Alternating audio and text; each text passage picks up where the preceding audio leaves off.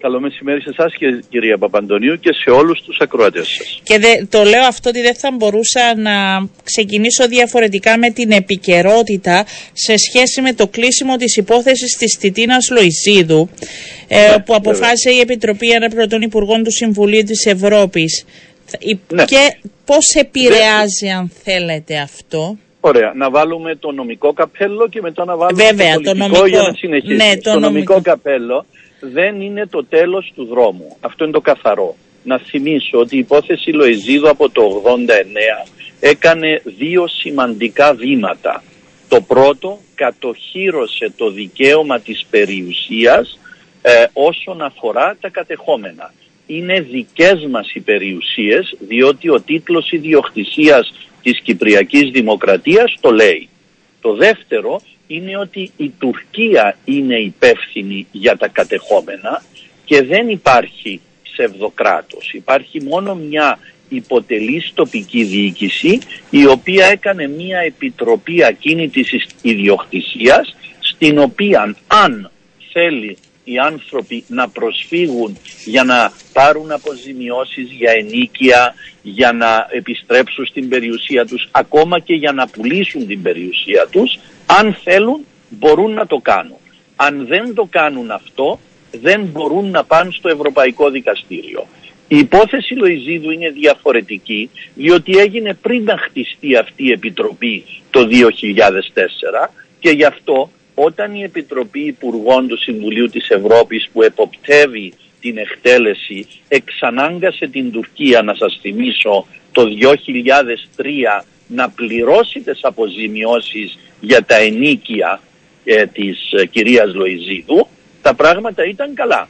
Έκτοτε προσπαθήσαμε ε, μέσω της κυβέρνησης διότι είναι κυβερνητική η διάσταση. Είναι πολιτικό το θέμα. Είναι πολι... ναι. Ακριβώς, είναι πολιτικό το θέμα. Προσπαθήσαμε να πιέσουμε για το θέμα της αποκατάστασης και τελικά χθες η Επιτροπή Υπουργών που είναι όλοι οι υπουργοί ε, των χωρών μελών του Συμβουλίου της Ευρώπης είπαν ότι γι' αυτό να πάτε στην Επιτροπή Ακίνητης Ιδιοκτησίας η οποία είναι της Τουρκίας.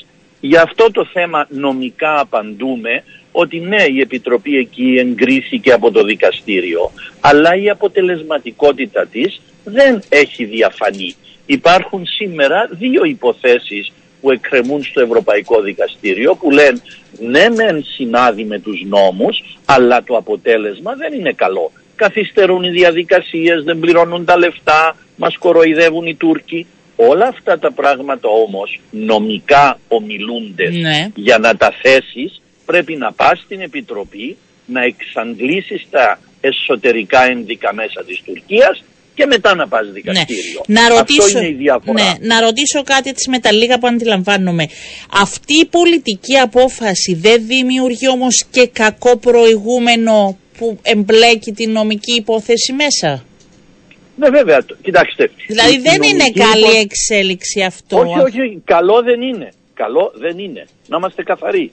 Δεν μπορεί να έχεις 25 χώρες εναντίον σου, 5 υπέρ σου και 16 αποχή. Αυτό σημαίνει ότι η Κυπριακή Δημοκρατία σε πολιτικό επίπεδο δεν τα πήγε καθόλου καλά. Ε, το νομικό πόσο θα το επηρεάσει αυτό; Το νομικό δεν αλλάζει. Δεν αλλάζει, δηλαδή... θα δημιουργηθεί ίσως σε μια καινούργια υπόθεση προηγούμενο, όχι; Όχι, ε, το, το προηγούμενο εδώ δεν είναι νομικής φύσης. Το προηγούμενο εδώ, ε, προηγούμενο εδώ είναι, λέει η Επιτροπή Υπουργών, αν θέλετε να πάρετε πίσω την περιουσία σας, αν θέλετε και άλλα ενίκια, πέραν από αυτά που επεδίκασε το δικαστήριο, πηγαίνετε στην Επιτροπή Ακίνητης Ιδιοκτησίας. Δέστε τι θα γίνει εκεί και αν δεν βρείτε το δίκιο σας, πάτε πίσω στο δικαστήριο. Οπότε νομικά δεν αλλάζει το προηγούμενο. Είναι θέμα διαδικασίας. Και εδώ μπαίνουν τα πολιτικά.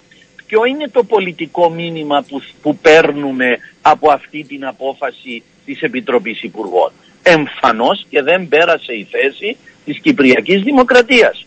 25 χώρες εναντίον μας, 5 υπέρ μας, 16 αποχές. Από το 2003 όπου η Επιτροπή αυτή εξανάγκασε την Τουρκία να πληρώσει τα αποζημιώσεις της κυρίας Λοϊζίδου περίπου ένα εκατομμύριο ευρώ μέχρι σήμερα που τα πράγματα είναι εναντίον μας και μόλις και γλίτωσε η Κυπριακή Δημοκρατία να μην κλείσει και η τέταρτη διακρατική προσφυγή, αυτό δείχνει την αλλαγή του κλίματος. Και, δεν και ισχυροποιείται, δεν θα μπορούσαμε να πούμε έτσι αυτό, ε, ισχυροποιείται η Επιτροπή Αποζημιώσεων της Τουρκίας με αυτή την απόφαση; Βεβαίως, βεβαίως, Όταν η Επιτροπή Υπουργών λέει πηγαίνετε στην Επιτροπή Αποζημιώσεων διότι δεν πήγε η Λοϊζίδου. Η Λοϊζίδου όταν άρχισε το 89 αυτή η υπόθεση δεν υπήρχε επιτροπή εκείνη της περιουσίας. Αυτή έγινε το 2004. Αλλά η διαδικασία προχώρησε. Αλλά αυτό ναι, είναι καθαρό. Το πολιτικό μήνυμα είναι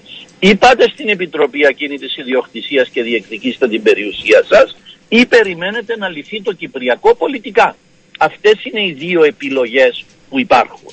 Και αυτές οι επιλογές ήταν στο τραπέζι τόσα χρόνια και δυστυχώς δεν έχουμε πολιτική καθοδήγηση από την κυβέρνηση. Για παράδειγμα, δεν έγινε ένα σχέδιο δράσης για να βοηθήσει άτομα τα οποία θέλουν να πάνε. Ή δεν έγινε χειρότερα ένα σχέδιο δράσης για να αποτρέψουμε άτομα τα οποία ήθελαν να πάνε και να πουλήσουν τις περιουσίες τους διότι οι άνθρωποι θα χάσουν το σπίτι τους από την τράπεζα απ' εδώ και απ' εκεί έχουν ένα μάτσο κοτσάνια. Η απάντηση δική μου είναι ότι πρέπει να κάνουμε ένα ταμείο αλληλεγγύης και πρέπει να βοηθήσουμε αυτούς τους πρόσφυγες να μην ξεπουλούν τις περιουσίες τους. Ναι. Αυτό δεν έγινε. Ναι. Να σας ρωτήσω και κάτι άλλο βλέποντας τώρα και αυτή την εξέλιξη. Αν σας ε, ρωτούσα σε νομικό επίπεδο θα προχωρούσατε παλαιότερα σε κάποιο διαφορετικό χειρισμό; Όχι, ήταν η αναμενόμενη εξέλιξη. Το γεγονός ότι από το 2003 καταφέραμε μέχρι το 2022, 19 χρόνια, η υπόθεση αυτή να πιέζει την Τουρκία είναι μεγάλο θέμα. Και η Κυπριακή Δημοκρατία έκαμε πολύ καλή δουλειά και την ευχαριστώ. Αλλά τελευταίως τα πράγματα δεν πάνε καθόλου καλά. Και αυτό είναι το θέμα. Δεν μας βγαίνει. Τα πράγματα δεν είναι στάσιμα. Τα πράγματα γυρίζουν εναντίον μας. Και για να σας απαντήσω την αρχική ερώτηση που νομίζω την έχασα ε, ναι. για το θέμα του ότι αν αυτό θα ακολουθήσει και σε άλλες υποθέσεις ναι. υπάρχουν 33 άλλες υποθέσεις που έχουν κερδιθεί πάνω στο μοντέλο Λοϊζίδου.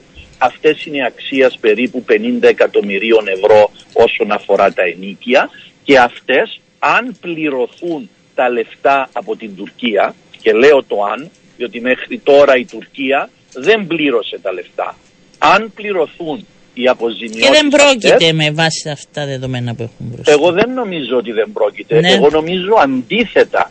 Τώρα που η Τουρκία είδε ότι αν πληρώσει τις αποζημιώσεις όπως και στη Λοϊζίδου οι υποθέσεις θα παραπεμφθούν θα έχουν την επιλογή αιτητές να πάνε στην Επιτροπή εκείνη της ιδιοκτησίας εγώ νομίζω ότι είναι πιο πολλές οι πιθανότητες ναι. και αυτό ακριβώς θα κάνουν οι αιτητές. Θα πούνε κοιτάξτε εδώ κλείνετε τις υποθέσεις. Εμάς γιατί δεν μας πληρώνετε; Και θα γίνει μια άλλη δυναμική. Αλλά αυτό είναι σε πολιτικό επίπεδο και η δική μου άποψη είναι ότι πρέπει να συστρατευτεί η Κυπριακή κυβέρνηση με αυτούς τους αιτητές και με άλλους που έχουν παρόμοια θέματα να γίνει μια ομάδα δράσης για να προωθήσουμε τα συμφέροντα μας συλλογικά. Αυτό είναι πάρα πολύ σημαντικό και στις περιουσίες και στους αγνοούμενους.